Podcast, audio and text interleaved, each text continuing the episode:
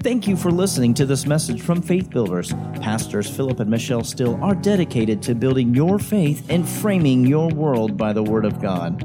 There are many more resources available on our website, www.buildfaith.net, where you can find links to our audio and video archives.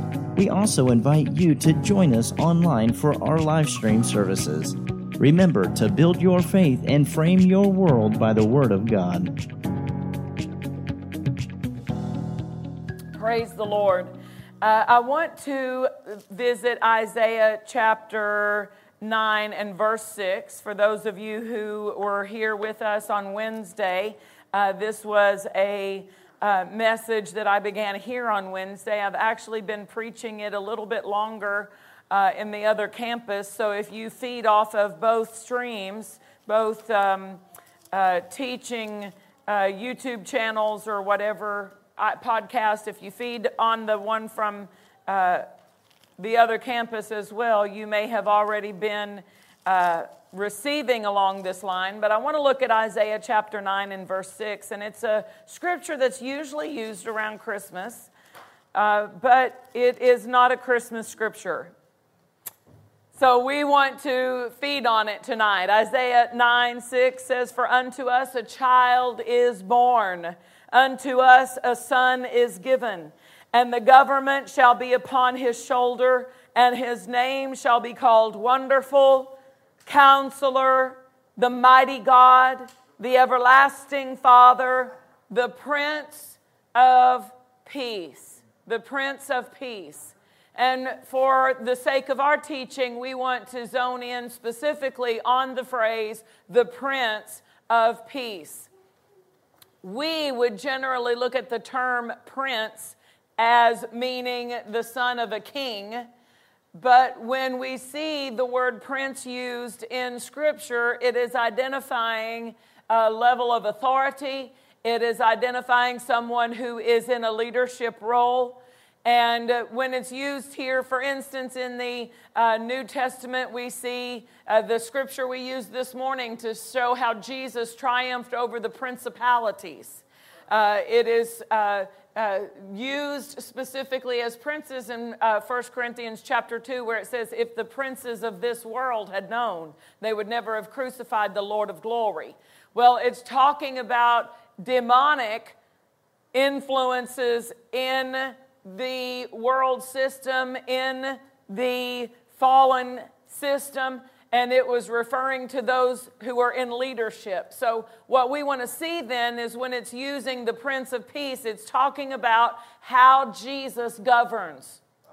It's one of the characteristics to help us identify his governing, his manner of governing, how he uh, exercises his authority in our life and his dominion in our life, his peace, the peace of Jesus. And so, for us to have an accurate interaction with the peace of God, we've got to define it the way He defines it. We have to have the same meaning that He has for this word peace because we often would, in our society, define the word peace as a freedom from chaos, a serene, tranquil, calm, all of those things to describe something that is peaceful. But that's not the definition that God has for the word peace. In the New in the Old Testament, it is the Hebrew word shalom, and it means the peace that comes from being made whole. The peace that comes from being made whole, it can, the, a very accurate description of it is nothing missing, nothing broken. Nothing, if you have the peace of God, you have nothing missing in your life. You have nothing broken in your life. The peace is not a, an emotion, it's not a feeling of peace, it is a force of peace. All of the characteristics listed in Galatians chapter 5, 22 and 23, they are supernatural forces. We see peace listed in that, that list. We see the love of God. We know that's not an emotion. We know that is a supernatural force who God is. God is love. It is a, a flow of his character. It is a supernatural force through which we're saved. But because he loved us, he sent his son. Jesus did everything he did because of the love of the Father. When we see the joy of the Lord, we know it is a supernatural force that makes us strong, providing us strength. The joy of the Lord is our strength. So, joy is not a feeling, it's not an emotion, it's not a natural condition of life. It is a supernatural force that operates in the heart of man, the spirit of man, causing strength, spiritual strength to come into their life. Well, the peace is also a force, a supernatural force that causes restoration in a person's life. It will continue its operation in our lives until we reach the place that we no longer have any missing places, that we no longer have any brokenness in our life. That's what the peace of God wants to do, wants to work in the heart of the people of God. A, a, the, a whole life, a complete life, nothing missing, nothing broken in our life. That's what peace is designed to do. And so when we begin to identify this peace, we see Jesus talking about um, uh, his peace. Uh, actually, let's go back and look at how uh, people had misconstrued some things that God had said, and Jesus was setting it straight in Matthew chapter uh, 5 and 6 when he is doing the sermon, what we refer to as the Sermon on the Mount. And he said, You've heard it said, but I say unto you. You've heard it said, but I say unto you. You've heard it said, but I say unto you. Well, one of the things, each of those were things that they had heard from the, the word, but they had taken it and made it to mean something that God never intended for it to mean. And one of the things he pointed out was vengeance, because he said, You've heard it said, an eye for an eye and a tooth for a tooth. And they had taken that to mean, I'm going to get you for that. I am, you, are, I, you are on my hit list. I got your name and I've written it in my book, you know? They, have, they had taken it to mean something that it didn't mean in God's intent. And he, that's when he says, Love your enemies, uh, uh, uh, uh bless those who curse you. Uh, if, if they ask you to go a mile, go two. He is, he is setting right what they had wrong. And so the eye for an eye, what did it mean? What did it mean to say an eye for an eye and a tooth for a tooth? What was the intent? If you go back and read that in Deuteronomy, the intent was that if you cause a broken place in your neighbor, you need to have the mindset that I can't leave my neighbor broken. I can't cause my neighbor to be missing his oxen. And it uses that example in Deuteronomy. It says, if you borrow your neighbor's oxen, and while it's while it is uh, plowing your field, it breaks its leg, then you need to restore to your neighbor what you borrowed and broke of his. You need to make sure that you restore to him.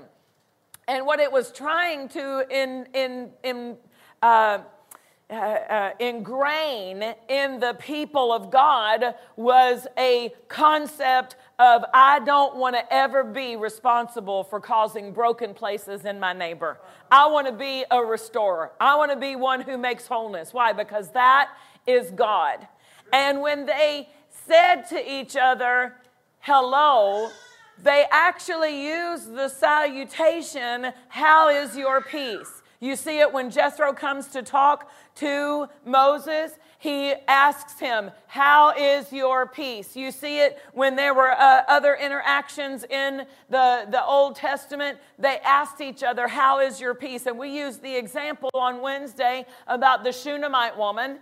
And the Shunammite woman, when uh, she was going to get the man of God to come back to raise her child from the dead, what she said was, I shall be whole. But when Gehazi came to meet her, that was what he asked her How is your peace? How is your husband's peace? How is your son's peace?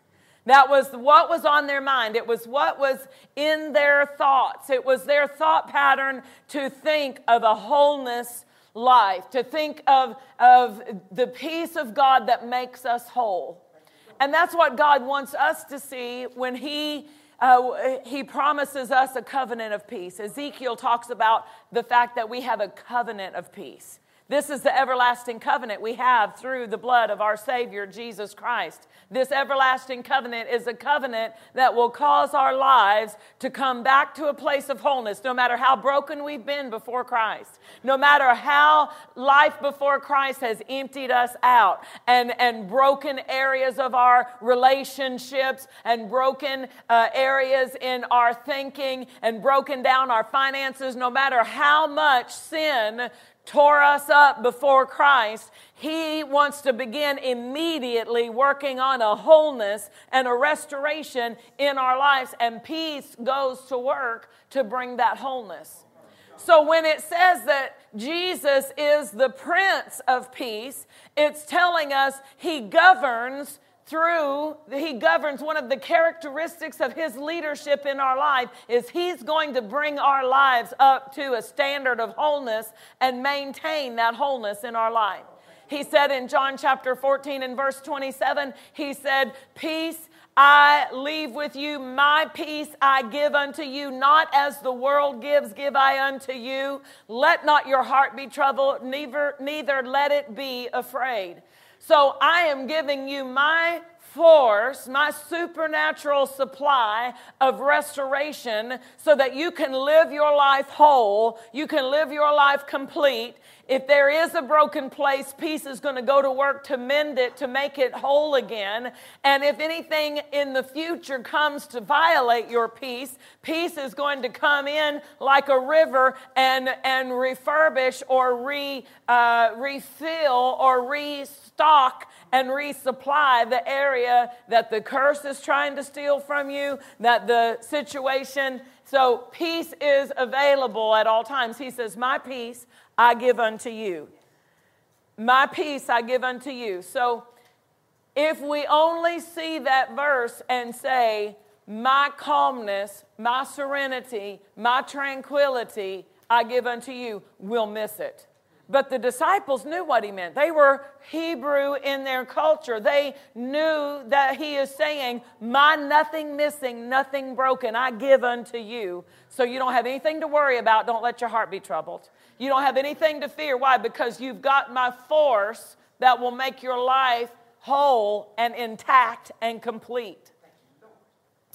Now, this is the mindset we want to have as we look again at Mark chapter 5.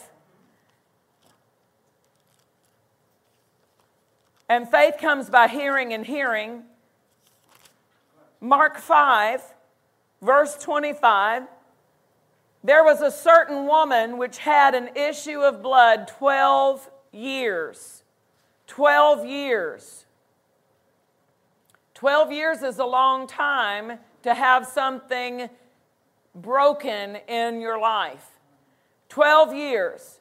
And she had suffered many things of many physicians and had spent all that she had. She must have been a wealthy woman if it took her 12 years to spend all that she had. 12 years to wipe out her finances. She had suffered and she had spent all, and now she was not better, but instead grew worse.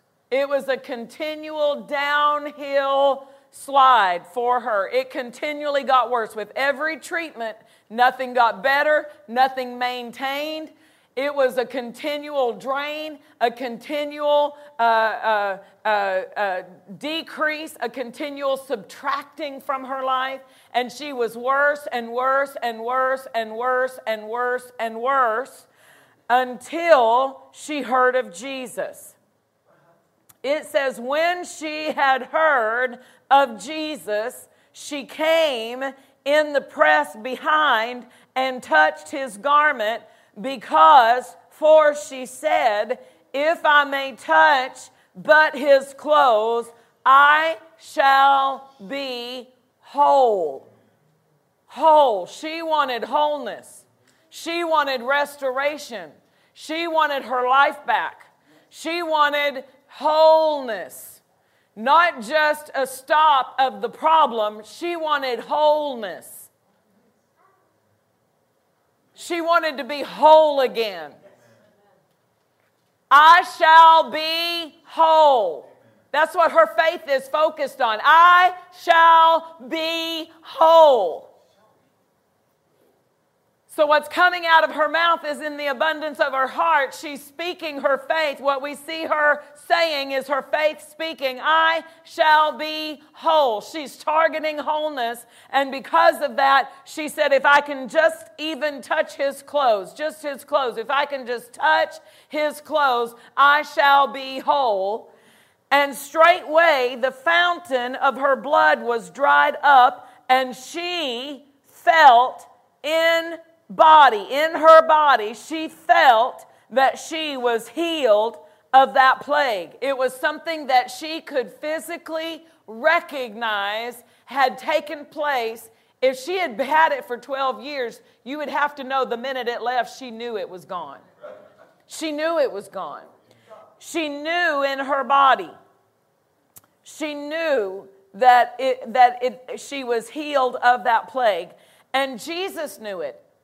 It says, Jesus immediately knowing in himself that virtue, this word virtue is the Greek word dunamis, which we use in Acts 1 8, that says, You shall receive power after the Holy Ghost has come upon you. It's miraculous power. One definition is the miracle worker. And, and so, this miraculous power, he knew miraculous power had gone out of him and into someone and he didn't know who. He didn't know who. And he did not initiate the release of the power. He did not choose to release power into her body. She chose it. She accessed the power that was available. It was in him, and, and it was evidently not off limits. It was evidently free for the taking. he, he wasn't mad at her for taking it. She wasn't in trouble for accessing it, she wasn't in trouble for getting it. He was thrilled somebody touched him. He was thrilled somebody accessed that power. But what I want us to see is that supernatural force that caused restoration in her life was accessed on her choice and not his.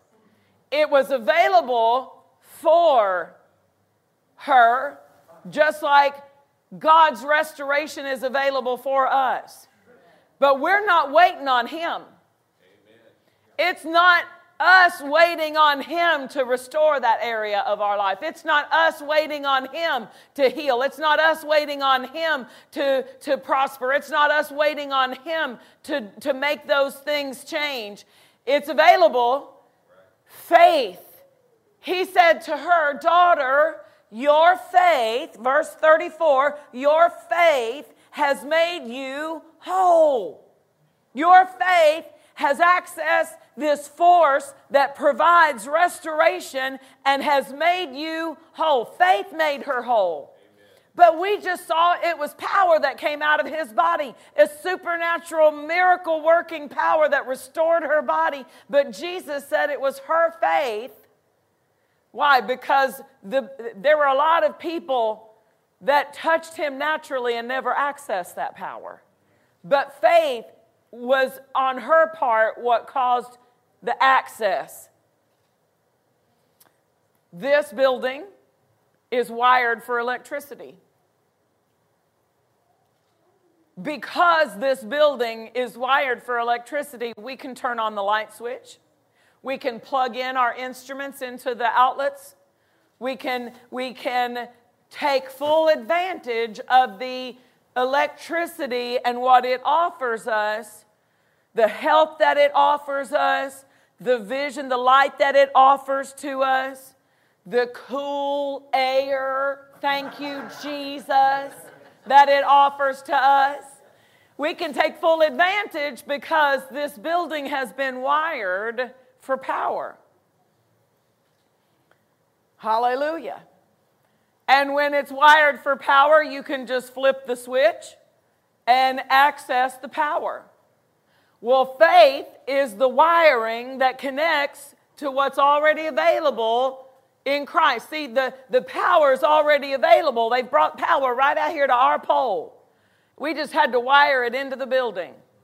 So Jesus has already provided the restoration in our redemption. It's already available. We've just got to wire into it so that we can bring it into our home, bring it into our finances, bring it into our physical body. That's what she did. She said, If I can just touch, I shall be whole. If I can just make the contact, if I can just flip the switch, I shall be whole. I have access. I'm going to access, I'm going to touch, I'm going to be a conduit to bring the restoration. Is that what the Shunammite woman did?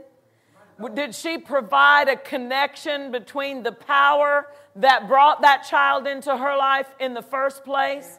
That was, the, that was the peace of God at work to fill a void in her life, to find an area in her life where she was missing and broken, and, and brought wholeness to her that she had not been able to access any other way. And then when that child died, she went back to the power supply and rewired some more power into the house. I've got to flip the switch and get the same power that brought this wholeness into my life in the first place to maintain this wholeness because the curse is trying to take it from me.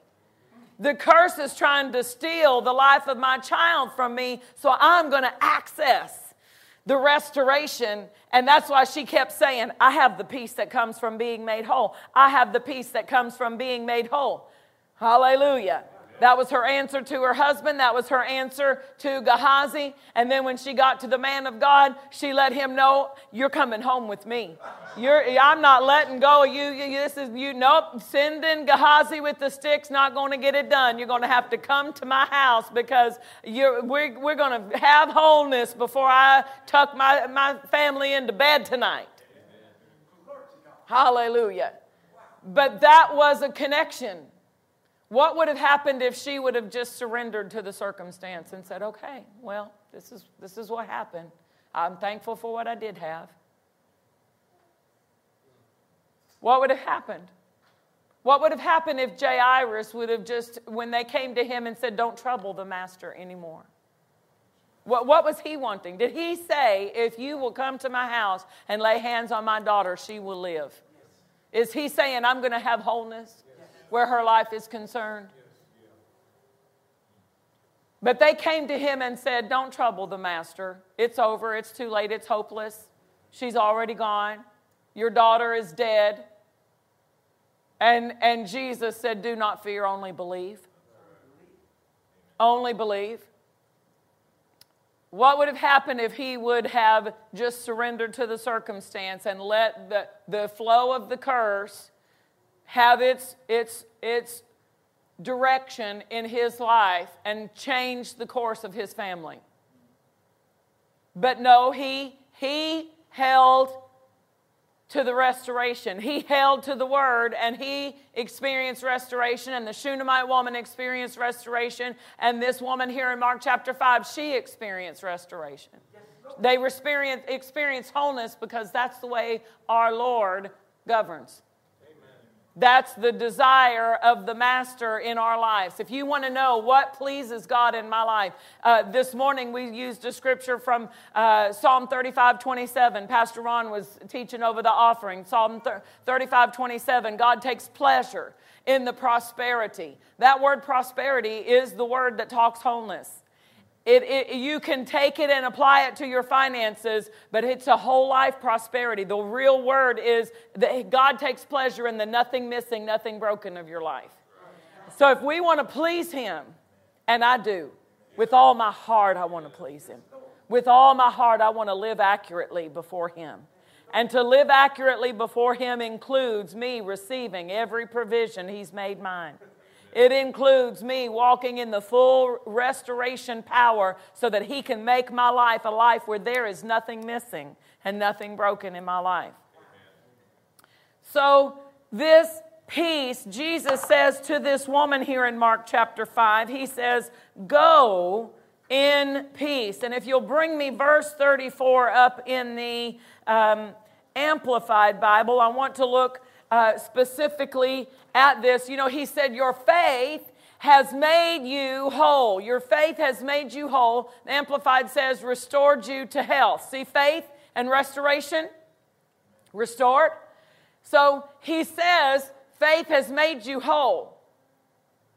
Faith has made you whole. But then he says, go into peace and be made whole. King James. Amplified says, be continually healed and freed.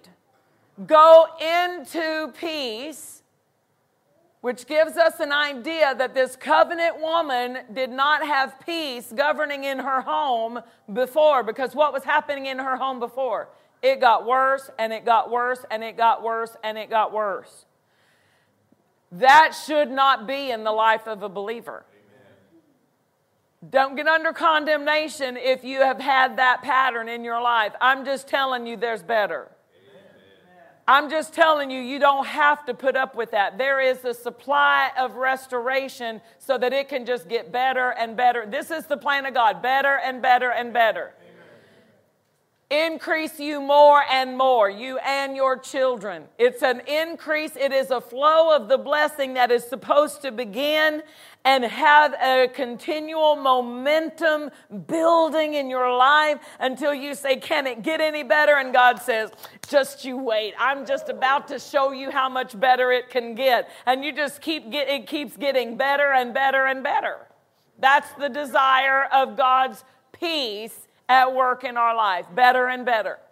So he said, if you'll go into peace, if you'll go in this flow of peace, if you will go into this, this force of peace that's available for you as a covenant benefit, you will be continually healed, continually freed, continually whole. The King James said, Be whole.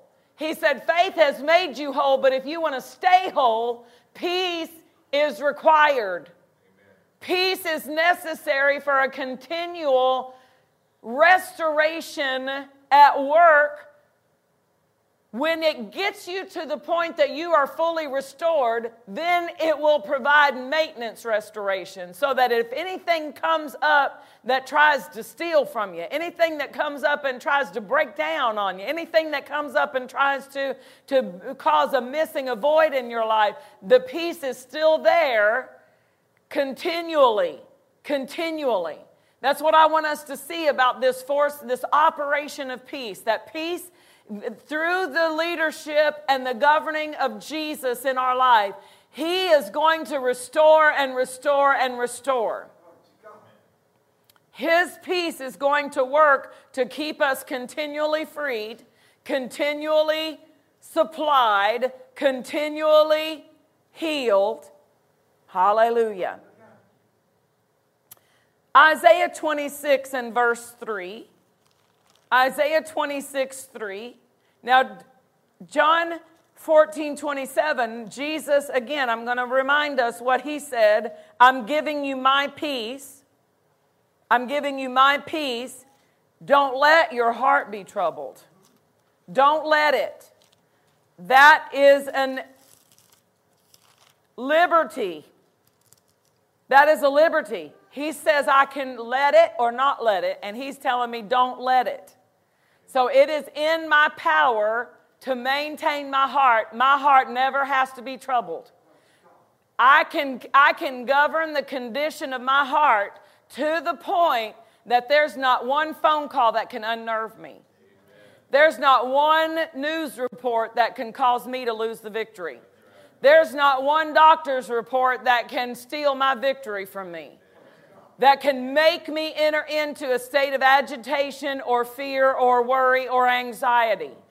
No matter what I hear, no matter what confronts me, no matter what I face, I can maintain my peace because Jesus said, Don't let your heart be troubled. So that's in my power. I can do that. You can do that. We can do that. And don't let it be afraid. He identified them both separately. Don't let your heart be troubled. Don't let your heart be afraid. So we are to then take our responsibility over our heart.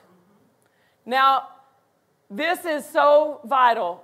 If, if I could, if I could, if I could have, if I could have your attention and sit down with you one on one and tell you the most important thing right now, the most important thing you need to know right now, the most, uh, because I've been praying for you. As your pastor, I've been praying for you. And I dealt with the women about this last night. This is so vital that we be full. Amen. Full of peace, full of joy, full of the word, full of light. This is so important that we do not let our lives coast right now. Amen. That we do not put ourselves in a, a um, catatonic, I'm just waiting until this is all over. I'm just biding my time. No, we don't have any time to be biding. This is not the time. There is a, a demonic force that's trying to drain. It's trying to drain people. It's there is it's the curse and the fear and all of the distraction and all of the chaos and all of the, the all of it. It is designed to drain. And, and I just want to grab every one of us and say, we've got to give our heart condition such priority right now. We've got to give the word our focus. We've got to put it in and put it in and put it in and guard our heart with all diligence, for out of our heart flows the issues of life. We've got to be full because our lives depend on it. Our lives depend on it. And we've got to allow this peace of God to help bring restoration in areas where we're worn. We've got to let the peace of God help us to restore those areas where we've been drained. Hallelujah.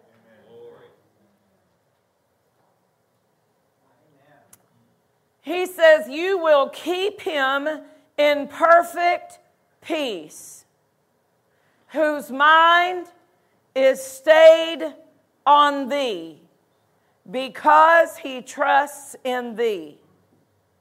This word perfect is the word shalom. And if you were to look it up in the Strong's Concordance, it says, You will keep him in shalom, shalom. The word perfect, as it's translated, is not identifying without flaw, it's identifying well developed. It's the same way we talk about being perfected till we all come into the perfection, the perfect uh, stature of Christ, the fullness of Christ. This is talking about well developed. He is able to keep us in a well developed state, a well developed condition, a well developed place of nothing missing, nothing broken, as we keep our mind stayed, fixed, on Him. As we keep our perception, our imagination, our thoughts stayed on Him, not focused on worry, not focused on, on all of the distractions, conspiracy theories, and all of the other uh, uh, things that have uh, no significant uh, value to the directions that you're taking in your life, the plan of God for your life. I had someone, two people this last week. Uh, one minister said that some of his, the people that, that he was associated with had sent him a video of a, a man, a, a pastor who had a vision or a dream, uh, and they were concerned about it. And I did not want to know. It, immediately, right here in my spirit, a red flag came up, and I, I, I, I did not inquire as to what the vision was or what the dream was, and I directed the conversation away from him telling me any detail about it because immediately, right here, the Spirit of God began to tell me, You don't want to know. I, I don't want you to know. Well, then somebody in, in the uh, congregation there at the Hispanic uh, congregation sent me the link to it. and said, What do you think about this? Because I have family members who are really in fear now because they've watched this. And I said, I'm not even going to watch it because it's already been brought to my attention, and the Spirit of God told me it wasn't for my attention. But I'm going to tell you this was my answer because this is what came up to me the moment that it first came to my attention. The trusted voices in my life have already given indication as to what's taking place for us, the body of Christ, in the last days.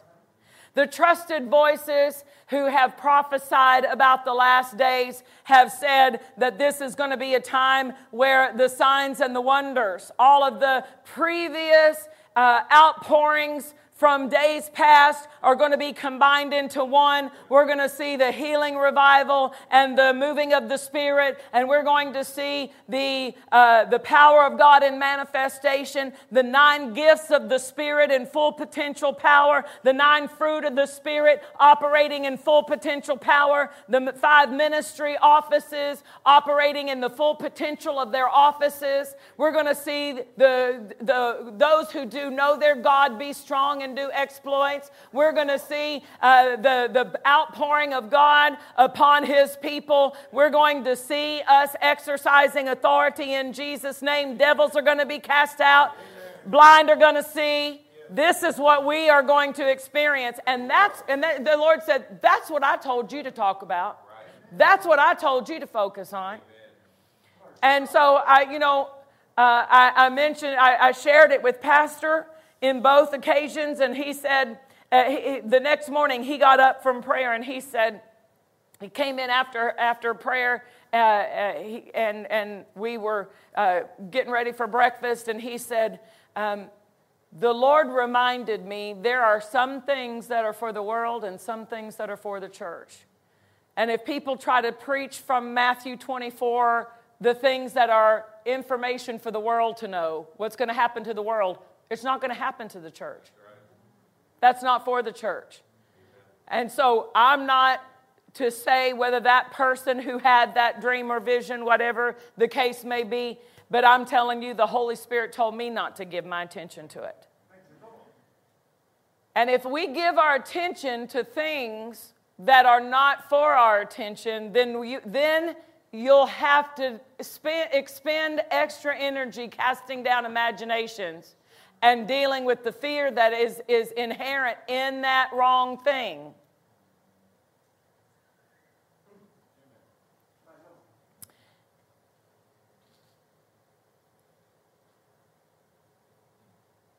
Dr. Ed Dufresne, the first time he came to our church, was standing in the hallway, and we had pictures of ministers who had been at our church previously on the wall. And he looked up, and I know it was by the power of God. He was a prophet, operated in the office of a prophet very distinctly. And, and he, he didn't care about decorum. He looked up at, and I know it didn't, he didn't have time to think about it. It wasn't coming out of the natural side of him. He looked up at a picture of a certain person on the wall and he said, Huh, you need to stay in your own camp, right at me. I mean, just look right at me. You need to stay in your own camp. And I said, uh, Well, she's a strong woman of God. And, I, I, I, and he said, You can follow my wife. She's a strong woman of God, but you need to stay in your own camp. Well, I was, I was a little bit put out.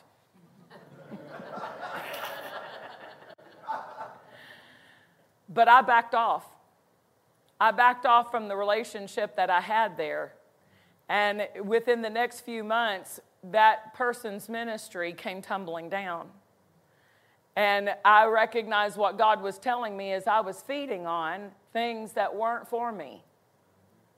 And one of the things in that there are a lot of good things, but one thing that just kind of snuck in every once in a while, just kind of, just, you know, just when it's getting good and you're like, ah, yeah, that's right this one just kind of just just was inserted in that God brings that difficulty to make you more anointed. that God brought that, God put you through that, God designed that, God put you through that rough part, that crushing of the olives so that you'd have more olive oil. and I knew that wasn't right. And when the person would say it, I would be like, yeah, yeah, yeah, that's not right. I, but I like the other part. And I would try to use that, you know, chew the hay, spit out the sticks kind of thing. But you know, Charles Capps said he had a horse that almost died because of swallowing a stick. That horse ate the hay, got a stick stuck down in its throat, and if the veterinarian had not reached down into his throat and pulled that stick out, that horse would have died. And I encountered a difficulty not long after that. And do you know what immediately stood in my path to victory, an obstacle that popped up that I didn't even know was there. It was that wrong teaching that I had allowed because I liked part of the message and I permitted it, and that other part now came up like a, an obstacle. And it took me extra energy to cast down the wrong to deal with that wrong so that I could get to my victory, so that I could get to what I needed in applying the word. And it was a hard lesson, but it was a lesson that I learned, and I, I, I, I put it in, into place in my life that it's not worth it to me to listen to something that has a little bit of wrong in it. And Pastor uses the brownies with just a little tiny, I mean, you won't even taste the cow manure in the brownies. But can I put just a little teeny tiny smidgen?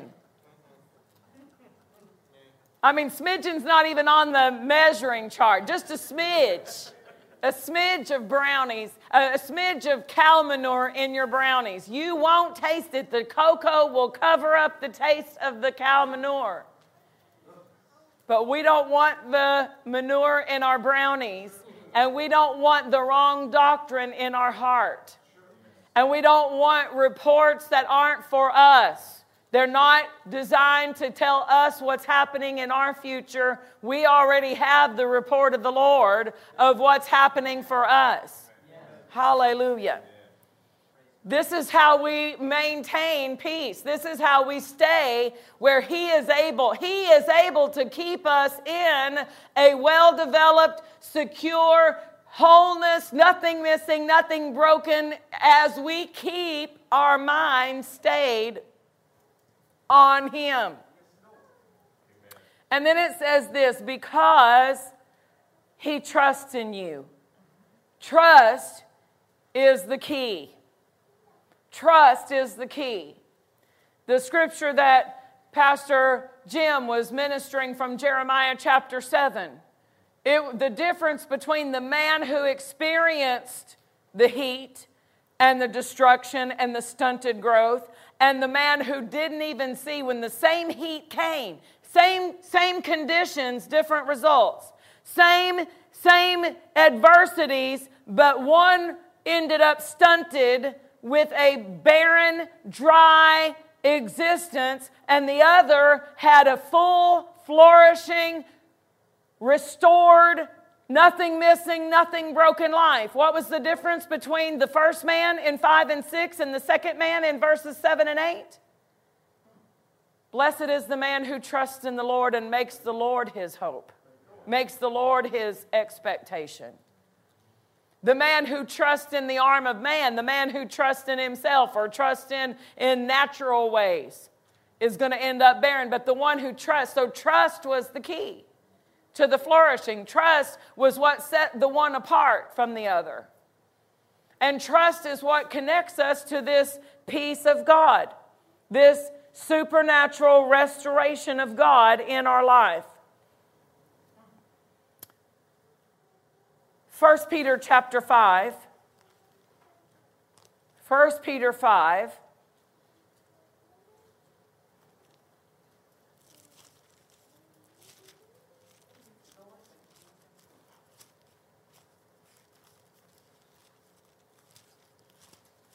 Praise God. Let's look at verse 7. Casting all your care upon him, for he cares for you. Casting all your care upon him, for he cares for you. The word casting means to throw upon it's not indicating like you would cast a fishing line and you're still holding on to it, but instead it would mean to fling something completely away from you and onto the beast of burden.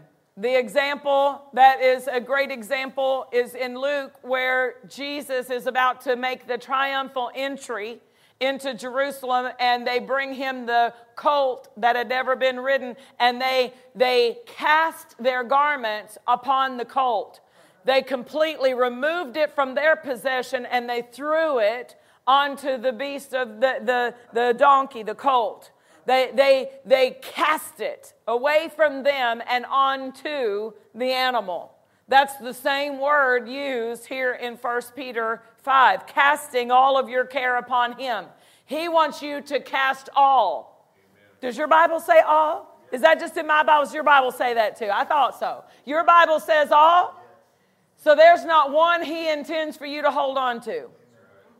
There was a sister who called Charles Capps Ministry, and she said she, she was talking with, uh, uh, with them. She said, if, I just want uh, to have y'all pray that uh, she, I think she was actually talking with Brother Capps. She said, I just want to pray that you, if Jesus would just take half of my burdens, I think I could handle the other half. that He would just take half of my burdens. He said, I can't pray that. That's not scriptural. You've got to cast all. You've got to cast all. This is not optional. This is not something that we can say, well, I'm going to hold on to this one. He said, casting all. This is actually how we humble ourselves. Because when we hold on to care, it's pride. According to this verse, it says, Humble yourself, casting all. Humble yourself. In other words, I can't fix it, but I know God can. I'm not the fixer of this situation. I'm not the one who can make my life whole. He is. So I'm going to cast all my care in obedience to His word upon Him but I want to look at this second part as well. It says, For he cares for you. He cares for you. This word care, referring to Jesus, the Lord caring for you, God caring for you, it means to give meticulous attention, to be concerned, thoughtful, interested, aware of, or to give meticulous attention.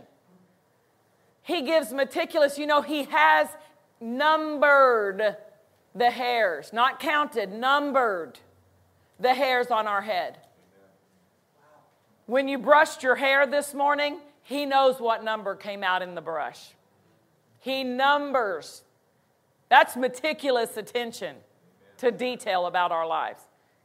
He has engraven us upon the palms of his hands. He's very intimately acquainted with our lives.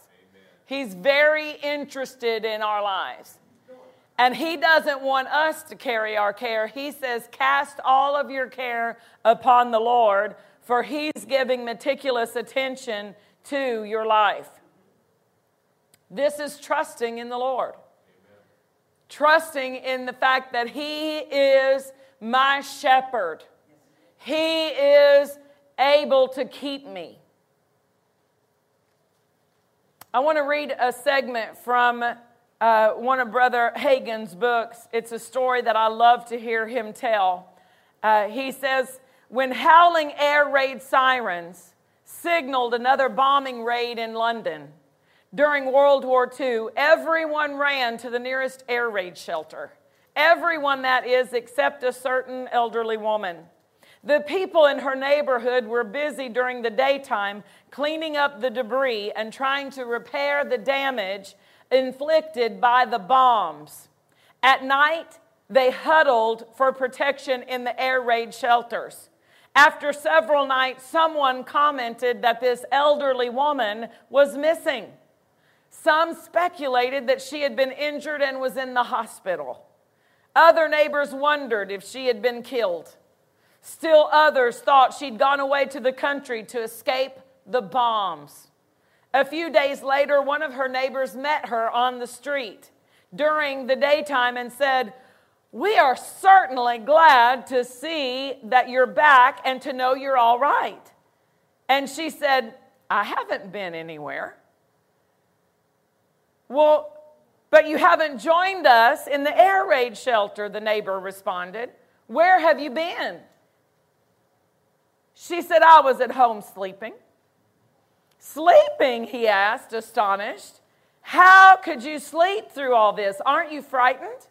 No, she replied. When I was reading my Bible the other day, I found where it says that God neither slumbers nor sleeps. So I decided there was no need for both of us to be awake. so while the bombs are dropping around her, she is in her bed, refuses to go to the air raid shelter. All of her neighbors are in there huddled up, fearing for their lives, losing sleep, and she is just taking God at His word, Amen. trusting in the Lord. Look with me at Psalm 112 and verse 7. Hallelujah. Psalm 112 is a uh, chapter that speaks about the righteous, you and I. And here in verse 7, it says, He shall not be afraid of evil tidings. Remember, let not your heart be troubled. There's not an evil tiding that can make you, force you to go in a different direction than this scripture encourages you and instructs you to go. You shall not be, he shall not be afraid of evil tidings. His heart is fixed. Is that like having your mind stayed? His heart is fixed. Why? Trusting. So I keep my mind stayed because I'm trusting, and I keep my heart fixed because I'm trusting. So, trust has this supernatural ability to keep me focused on what's right, to keep me from, out of curiosity, following the link and reading through the posts and, and seeing what they're saying. No, I don't need to see what they're saying. I don't need to tune into that. I don't need to feed on that. Why? Because I'm keeping my mind stayed and my heart fixed because I trust in the Lord. It says, He shall not be afraid of evil tidings. His heart is fixed. Trusting in the Lord, his heart is established. We looked at an established scripture this morning from Isaiah 54, where it says, In righteousness you shall be established. You will be far from oppression because you will not fear. So, my establishing is an, is an establishing that guards me from fear. I don't have to enter into fear because I'm established in who I am in Christ. I'm trusting in the Lord. I'm trusting in the Lord. Shall not be afraid. My heart is fixed. My heart is established. He shall not be afraid until he see his desire upon his enemies. Hallelujah. So, this is the inoculation against fear, trusting in the Lord.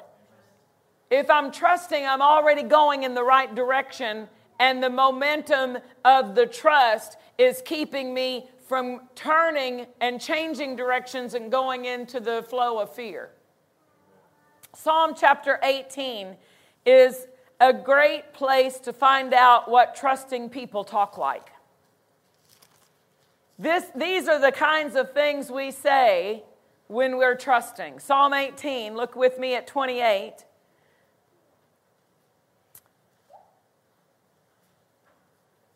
This is a psalm of David. And his, he was one who's, God said, he's a man after my own heart. Trusting in the Lord, right?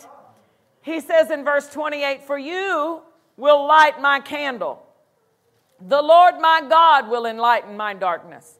In other words, if I'm in a situation and I don't know what to do and it's confusing and it's dark and I can't see my way out of it, I'm going to depend on God to show me what to do. I'm going to look to Him for the answers. He's going to direct me in this, He's going to light my candle, He's going to enlighten my darkness. For by Thee, Lord, by Thee I have run through a troop, and by my God have I leaped over a wall. Brother Hagin often said, if you want to have robust faith, how many wants to have robust faith? He said, if you want to have robust faith, rehearse often what God's done for you. Talk about what He's done for you. Hallelujah. In, in the uh, message that he wrote uh, and, and shared concerning uh, an interaction he had with the Lord, he called it writing your own ticket. Uh, he said that the Lord dealt with him about that scripture from uh, Mark chapter 5 about the woman, and that the Lord said uh, that that woman, uh, that she said it, she received it, she, uh, she said it, she acted upon it, she received it, and then she told it. She went and told it. And then he gave another example of that same pattern in where David uh, said what he was going to do to Goliath. He, he uh, acted on it, he received it, and then there was the telling of it. They, I mean, they were rehearsing what David had done. And the Lord included that in that telling of it. Why? Because there's a faith building that happens when you tell it, when you tell what the Lord has done for you. And it's not just you building other people's faith who are hearing you, but you are strengthening yourself when you boast in the Lord. When you re- rehearse what He's already done for you, you're like, oh, yeah, He did. He made me run through a troop. Because I couldn't run through a troop by myself, but because He was with me, I ran through a troop. I leaped over a wall. Can you imagine? I mean, this wasn't Him just being figurative in His speech. He's saying, the anointing came on me, and I grabbed a bear. And I smote a lion and killed a lion with my bare hands because of God with me. God is on my side. And what He did for me with the bear and what He did for me with the lion, it's going to happen with that uncircumcised Philistine who's blaspheming my God. He's strengthening himself in the Lord as he's boasting in what God has done for him, trusting in the Lord. Verse 30 As for God, his way is perfect. The word of the Lord is tried. He is a buckler. And that is talking about a shield, a, a safety, an armament to all those that trust in him. For who is God save the Lord? Or who is a rock, a refuge, a strong place save our God? It is God who girds me with strength. It is God who makes my way perfect. He makes my feet like hinds' feet. He sets me upon my high places. He teaches my hands to war so that a bow of steel is broken by my arms. You have also given me the shield of your salvation, and your right hand has held me up, and your gentleness has made me great. You have enlarged my steps under me so that my feet did not slip. Hallelujah. He is trusting in the Lord and stirring himself up in that trust. Glory to God. Psalm chapter 125 and verse 1. This is how we maintain the flow of restoration in our lives is that we're trusting in the Lord. We'll keep our mind stayed on him as we trust and we'll keep our heart fixed on him so that fear doesn't enter in. Psalm 125 1 says, They that trust in the Lord shall be as Mount Zion, which cannot be removed, but abides forever. It specifically identifies the characteristic of immovability to let you know that when you're trusting in God, you're anchored. When you're trusting in God, the situation's not going to move you, the circumstance is not going to change you. You're going to be rooted and grounded in Him, rooted and grounded and immovable. Amen. Hallelujah. Those who trust in the Lord will abide. They will remain. They will be constant. They will be immovable. Hallelujah. Which is the main thing Jesus identified in his teaching on faith in Mark chapter 11. He says, If you believe and you do not doubt, well, doubt means to be moved. Doubt means to stagger, to change your position. It means to be double minded. It means, he says the, in James, the person who doubts is like a wave of the sea. That person is easily moved. They're moved by the wind, moved by the change in the circumstance, moved by the, the, the different direction that's going on around them. That's not you. That's not me and you. That's not us. We are not doubters. We are trusters in God. We are rooted in His Word. We believe God. Say it, I believe God. I believe God. And that believing is part of our trusting in Him. It also says in Psalm 28 and verse 7. I'm just sharing with you some of my favorite trust scriptures. Psalm 28 7 says, The Lord is my strength and my shield. My heart trusted in him, and I am helped. There's a connection between our help and our trusting in him. My heart trusted in him, and I'm helped. Hallelujah. My heart trusted, and that connected me. That, that trusting of the heart, that faith in my heart connected me to his help. Remember, he's able to keep you in perfect peace, a well developed, fully mature peace as your mind is stayed. As that because you trust in him. When I'm trust, he's able to help me. When I'm trusting, the door is open for his help. The avenue is clear for his help. But if I if I leave that trust, if I move over into distrust, if I move over into doubt, if I move over into gloom, despair, and agony on me, deep, dark depression, excessive misery. If I move over into that, God's like, oh, hey, hey, I can't help that. What are you saying that for? Why are you singing that song?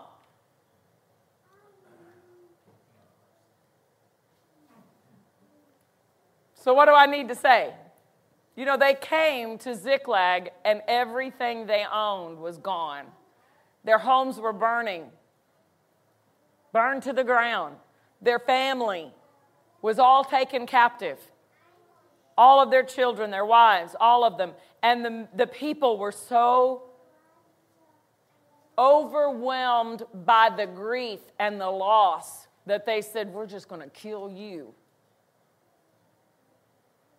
It wasn't David's fault. Why did they want to kill David? Because they were so full of sorrow and loss and pain that they just wanted to lash out with their pain and, and blame it on somebody. that They were going to kill David.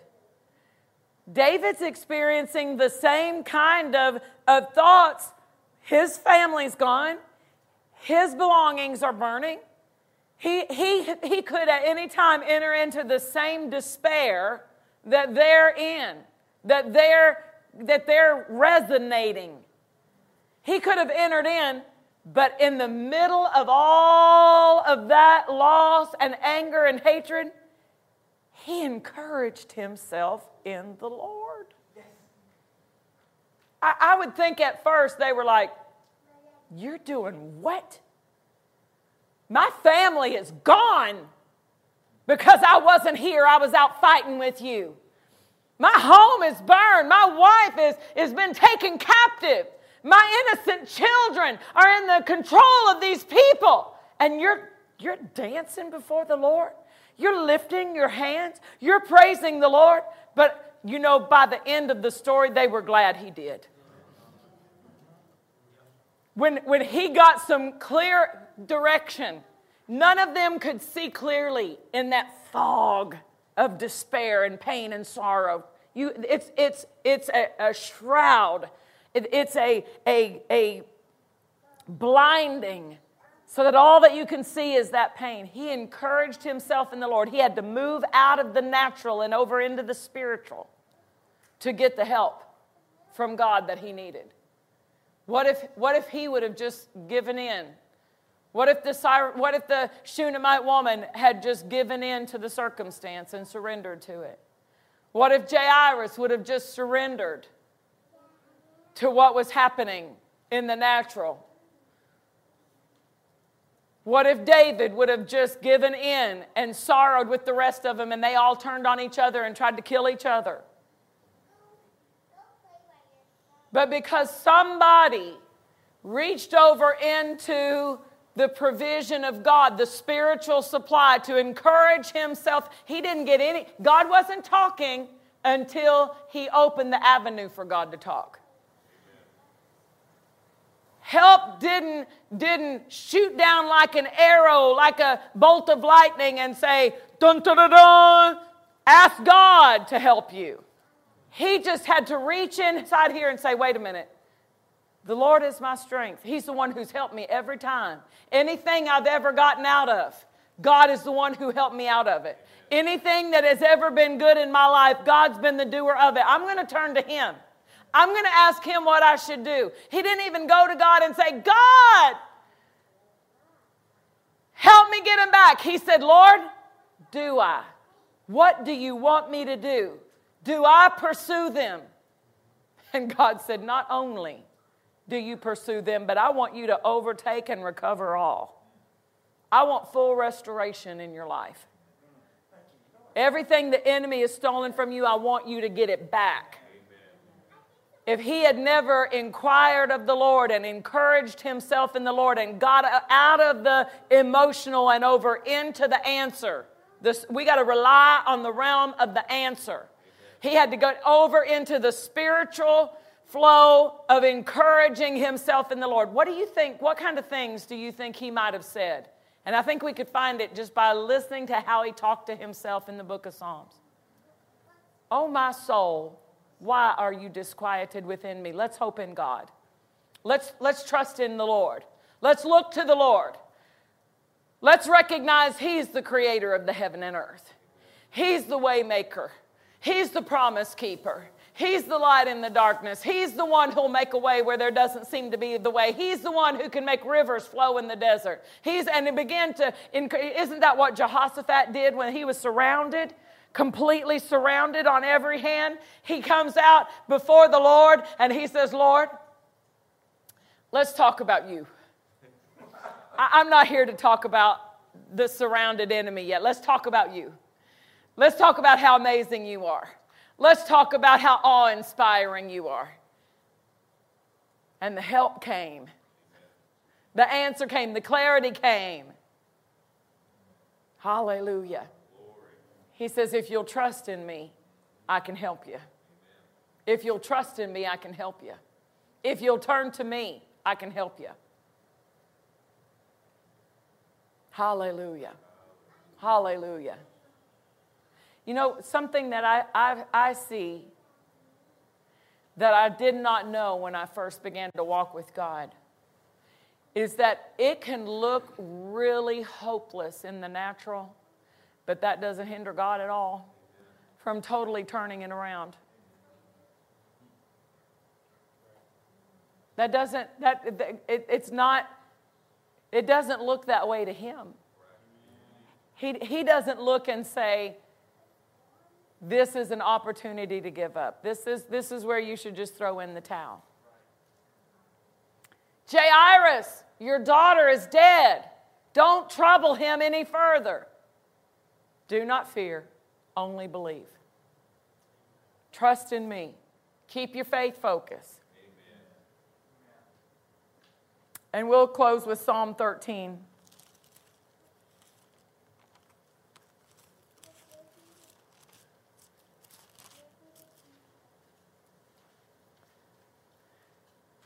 But I have trusted, verse 5, I have trusted in your mercy. My heart shall rejoice in your salvation. I have trusted in your mercy, my heart shall rejoice. When I'm trusting, it doesn't seem like there's a lot for me to do in the expressing.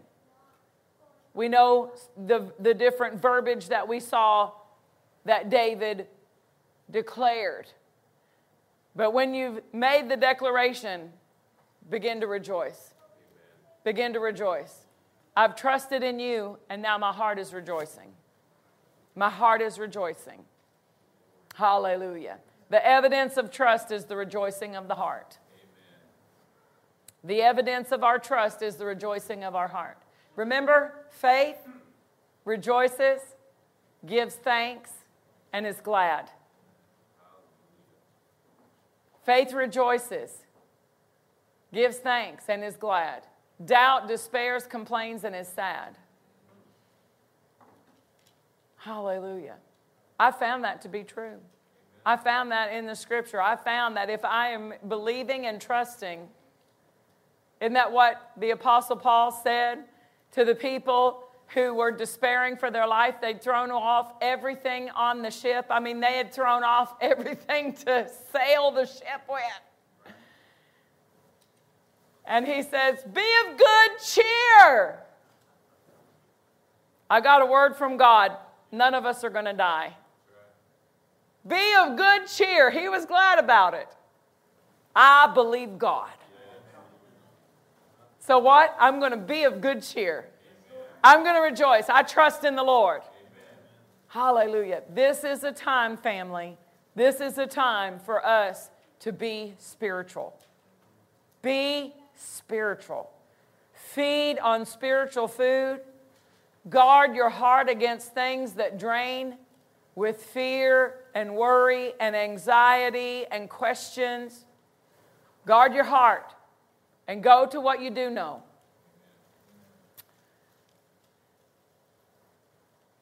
One minister was in Bible college at Rhema and he said some of the other students came to his house and they got together for dinner at his house and they all started talking about a certain topic from the Bible that none of them knew anything about. And they bantered back and forth between these first year college students at Rhema. And they all had their opinion and what they'd learned from the different background and church backgrounds that all of them had. Well, I think it means this, and I think it means that, and I think it means this. None of them had any Bible for it. None of them had any scriptural evidence. They were all just going off of the, the perceptions and the religious traditions that they had had from before. And that minister said, after everybody had gone home and I laid down in the bed that night and I got quiet before the Lord. All of a sudden, right here in my heart, I heard the Lord say, You are farther from the truth about that subject now than you were before that conversation ever started. And he told him, Don't entertain questionings and, and things that you don't have scriptural basis for. Focus on what you know. Give your attention to what you know. That's not to say that we aren't to be taught in doctrinal things, but praise God, that's one of the, the gifts of, in the, off, the, the office of the pastor is to help us to be stable in those things and not to be uh, tossed to and fro with winds of doctrine to help bring us into that maturity.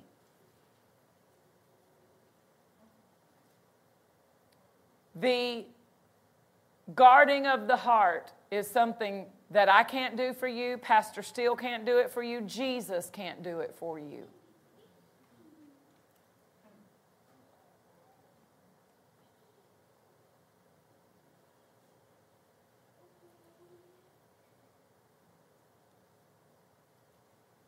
If you allow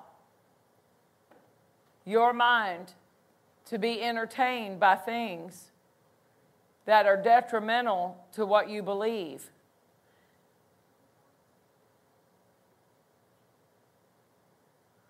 it opens the door and takes you in a direction. I praise God for mercy. I have seen some people recover and get back on track and flush out the wrong thinking, flush out those wrong things and get themselves back. But they have to purpose to do it. It's just a lot safer to, to guard your heart from the onset, to recognize there are things that would try to, to trip me up, and I'm not going to feed on them. I'm not going to let them in my heart. Amen? Amen. Hallelujah. Hallelujah. Father, I thank you that every person under the sound of my voice approves what is excellent. I ask you for that, Lord, that you give us supernatural ability to select what is good, that we would discern between what is good and what is not good for us, and that we would approve that which is excellent in the name of Jesus. Thank you, Lord. Hallelujah. Praise the Lord. Stand with me to your feet if you.